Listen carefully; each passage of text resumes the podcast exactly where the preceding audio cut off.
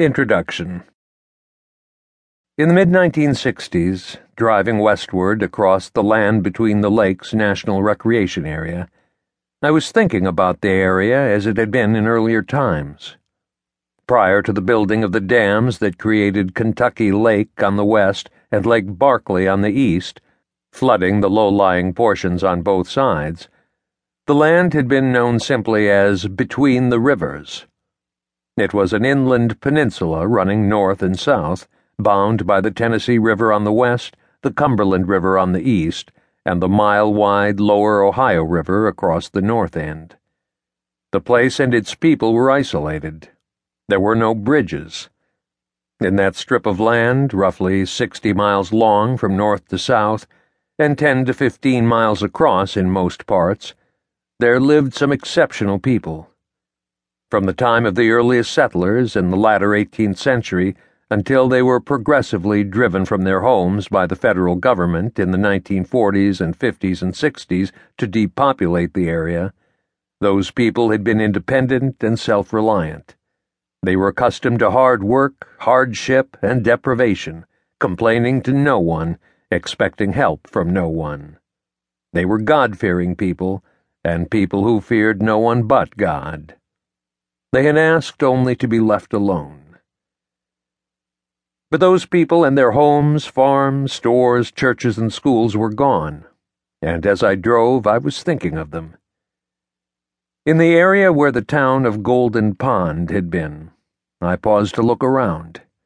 Only clusters of trees, traces of stone walls, and cemeteries remained of that once vital, proud little town.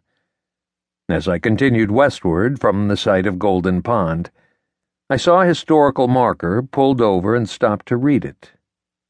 The marker was engraved with the brief history of a man named Jack Hinson, whose sons had been executed by Union troops during the federal occupation in 1862.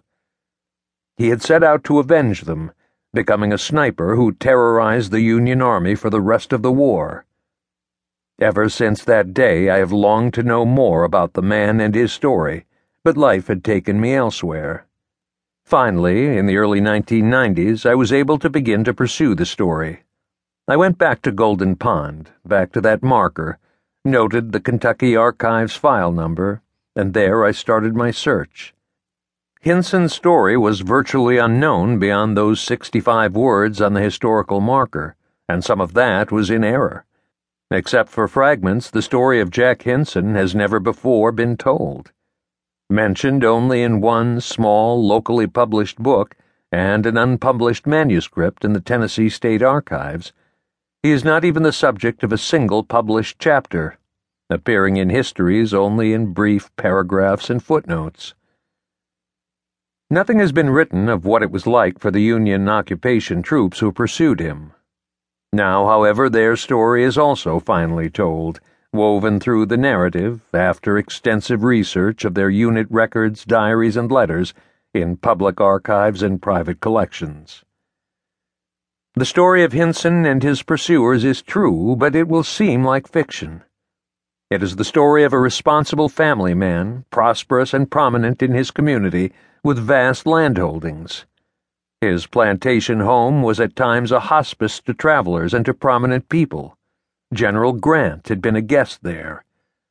Although Hinson owned a large plantation with many slaves, he opposed secession. In most ways, he was a fairly typical man of the South and of his time, but he didn't want to see the nation divided, and he opposed the war. His attitude was also typical of the people between the rivers and on the Kentucky Tennessee border.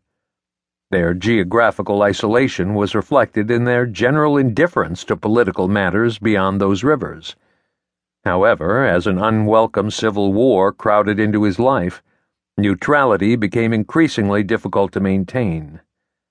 By the time of the battle for Fort Donelson, with some of it fought on his land, his neutrality was almost untenable.